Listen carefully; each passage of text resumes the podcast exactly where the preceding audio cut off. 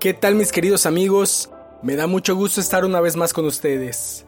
Mi nombre es Mario Utrilla de Convivencia Cristiana de Tuxtla. Hoy estudiaremos esta cápsula de vida que nombré Cerca de la cruz y lejos de Jesús. Vamos juntos al libro de Lucas capítulo 23 versículos 39 al 43. Uno de los malhechores que estaba colgado allí le lanzaba insultos diciendo, ¿No eres tú el Cristo? Sálvate a ti mismo y a nosotros. Pero el otro le contestó y reprendiéndolo dijo, Ni siquiera temes tú a Dios a pesar de que estás bajo la misma condena. Nosotros a la verdad justamente, porque recibimos lo que merecemos por nuestros hechos, pero este nada malo ha hecho. Y añadió, Jesús, acuérdate de mí cuando vengas en tu reino. Entonces Jesús le dijo, en verdad te digo que hoy mismo estarás conmigo en el paraíso. Jesús agonizaba en la cruz. Jamás y nunca alguien podrá representar o llegar a expresar en su totalidad el dolor, la vergüenza y la angustia que el Señor experimentó camino a ella. Recordemos que venía de una golpiza brutal, donde lo único que cuidaron fue que no perdiera la vida. Su espalda era carne molida, lo poco que haya podido coagular del pretorio al Gólgota fue desgarrado de nuevo cuando le arrancaron la ropa de herida a las llagas.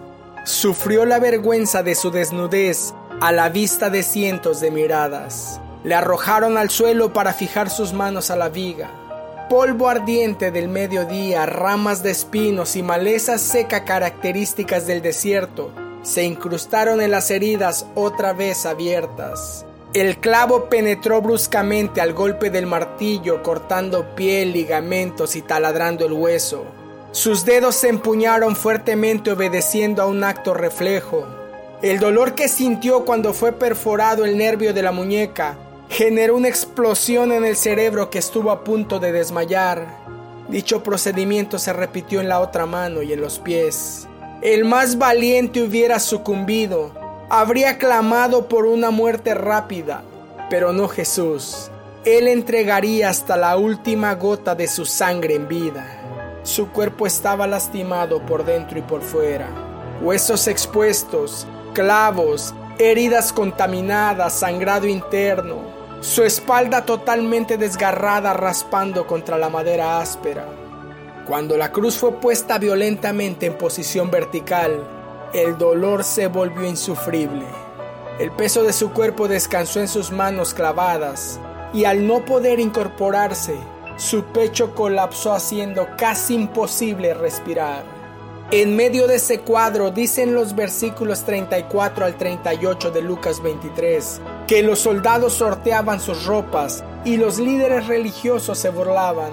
Salvó a otros, que se salve a sí mismo si de verdad es el Cristo de Dios, que lo haga si en verdad es su elegido. Un soldado en un acto de estupidez, tratando de congraciarse con sus compañeros y con los principales, acercó vinagre a sus labios para que saciara su sed, bajo la misma encomienda si eres el rey de los judíos, sálvate a ti mismo. Más le valía no haberlo hecho, más le valía no haber tratado de quedar bien con el mundo, bien con la sociedad y bien con los hombres. Esa acción repercutirá en su eternidad. Un susurro agonizante se escuchó desde lo alto de la cruz de en medio. Padre, perdónalos porque no saben lo que hacen. Uno de los malhechores que se encontraba padeciendo la misma condena comenzó a ofenderle. ¿No eres tú el Cristo? Sálvate a ti mismo y sálvanos a nosotros. Esta cápsula lleva el título Cerca de la cruz y lejos de Jesús, y este cuadro lo representa de la mejor manera. Ni sus discípulos tuvieron la oportunidad de estar tan cerca de Jesús en sus últimos momentos y en sus últimas palabras como este malhechor. Uno pensaría, si yo hubiera estado ahí le habría adorado, le habría alabado, pero no hay nada más lejos de la realidad. Al igual que ese delincuente nos encontramos cerca de la cruz y lejos de Jesús, cuando le buscamos tan solo por un bien personal.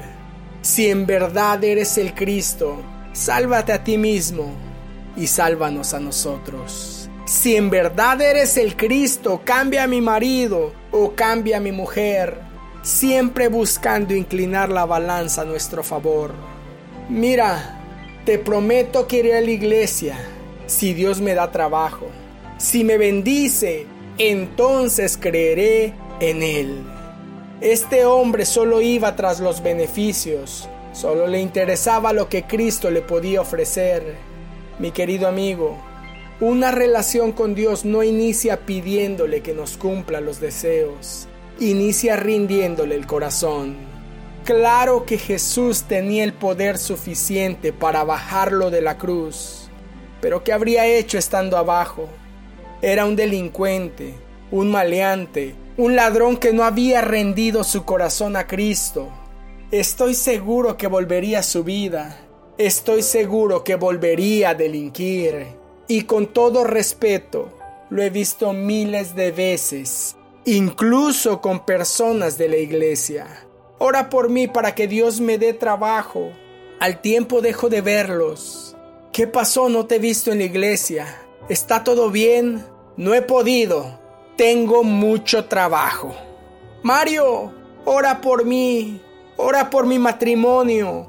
Ora para que Dios haga un milagro y no nos divorciemos. Al tiempo se alejan de la iglesia. ¿Va todo bien? No te he visto.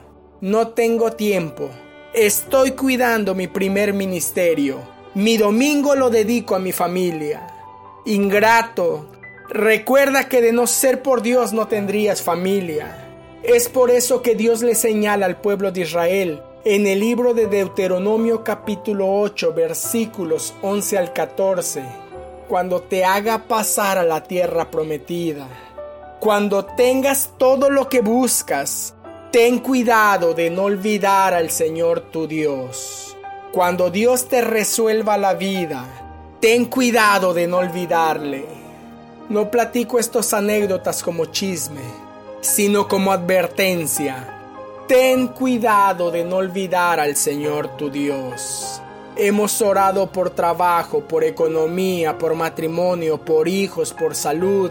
Y cuando Cristo Jesús les baja de la cruz, no les volvemos a ver, se olvidan del Señor su Dios. Dice el versículo 34 de Lucas 23, y los soldados echaron suertes, repartiéndose entre sí sus vestidos. Mis queridos amigos, nos mantenemos cerca de la cruz y lejos de Jesús cuando vamos a la iglesia a jugar a los dados, a ver qué milagro me puedo ganar, a ver qué liderazgo me toque en suerte, a ver qué don recibo. No dudo que había una algarabía a los pies de la cruz. Gané el manto de Jesús, gritó un soldado. Y alguien más levantó la voz y dijo, yo gané las sandalias, yo gané el don de sanidad y yo gané el de profeta. ¿Para qué? Para que te vean. No me pongas a hacer el aseo, me dijo un joven. Yo tengo otros dones espirituales que estás desperdiciando. Yo soy levita, tengo el don de adorar. Pero no quieres servir en la obra. Sí, pero con el talento que Él puso en mis manos. Nos encontramos cerca de la cruz y lejos de Jesús cuando acomodamos la palabra a nuestra conveniencia, haciendo lo que nos gusta y rechazando lo que nos disgusta. Jesús tampoco quería morir, pero dijo, no se haga mi voluntad, sino la tuya.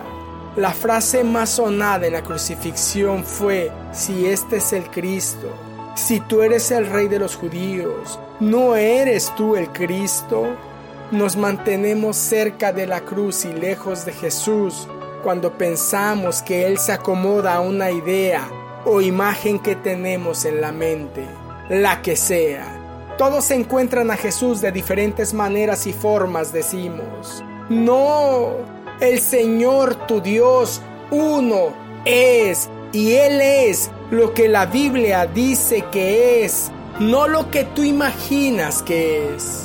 Nos encontramos cerca de la cruz y lejos de Jesús, cuando nuestro corazón está lleno de amargura y reclamo como el condenado que estaba a su lado. Pero nos acercamos a Jesús cuando como el otro condenado reconocemos nuestra condición y rogamos por misericordia. Nosotros sufrimos justamente lo que merecemos. Señor, acuérdate de mí cuando vengas en tu reino. Mis queridos amigos, Jesús padeció el calvario que nos correspondía a nosotros. Padeció mucho más de lo que te platiqué al inicio y lo hizo por amor.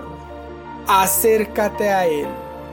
Anhelo que esta cápsula de vida haya sido de gran bendición. Soy tu amigo Mario Utrilla. Te envío el más grande de los abrazos.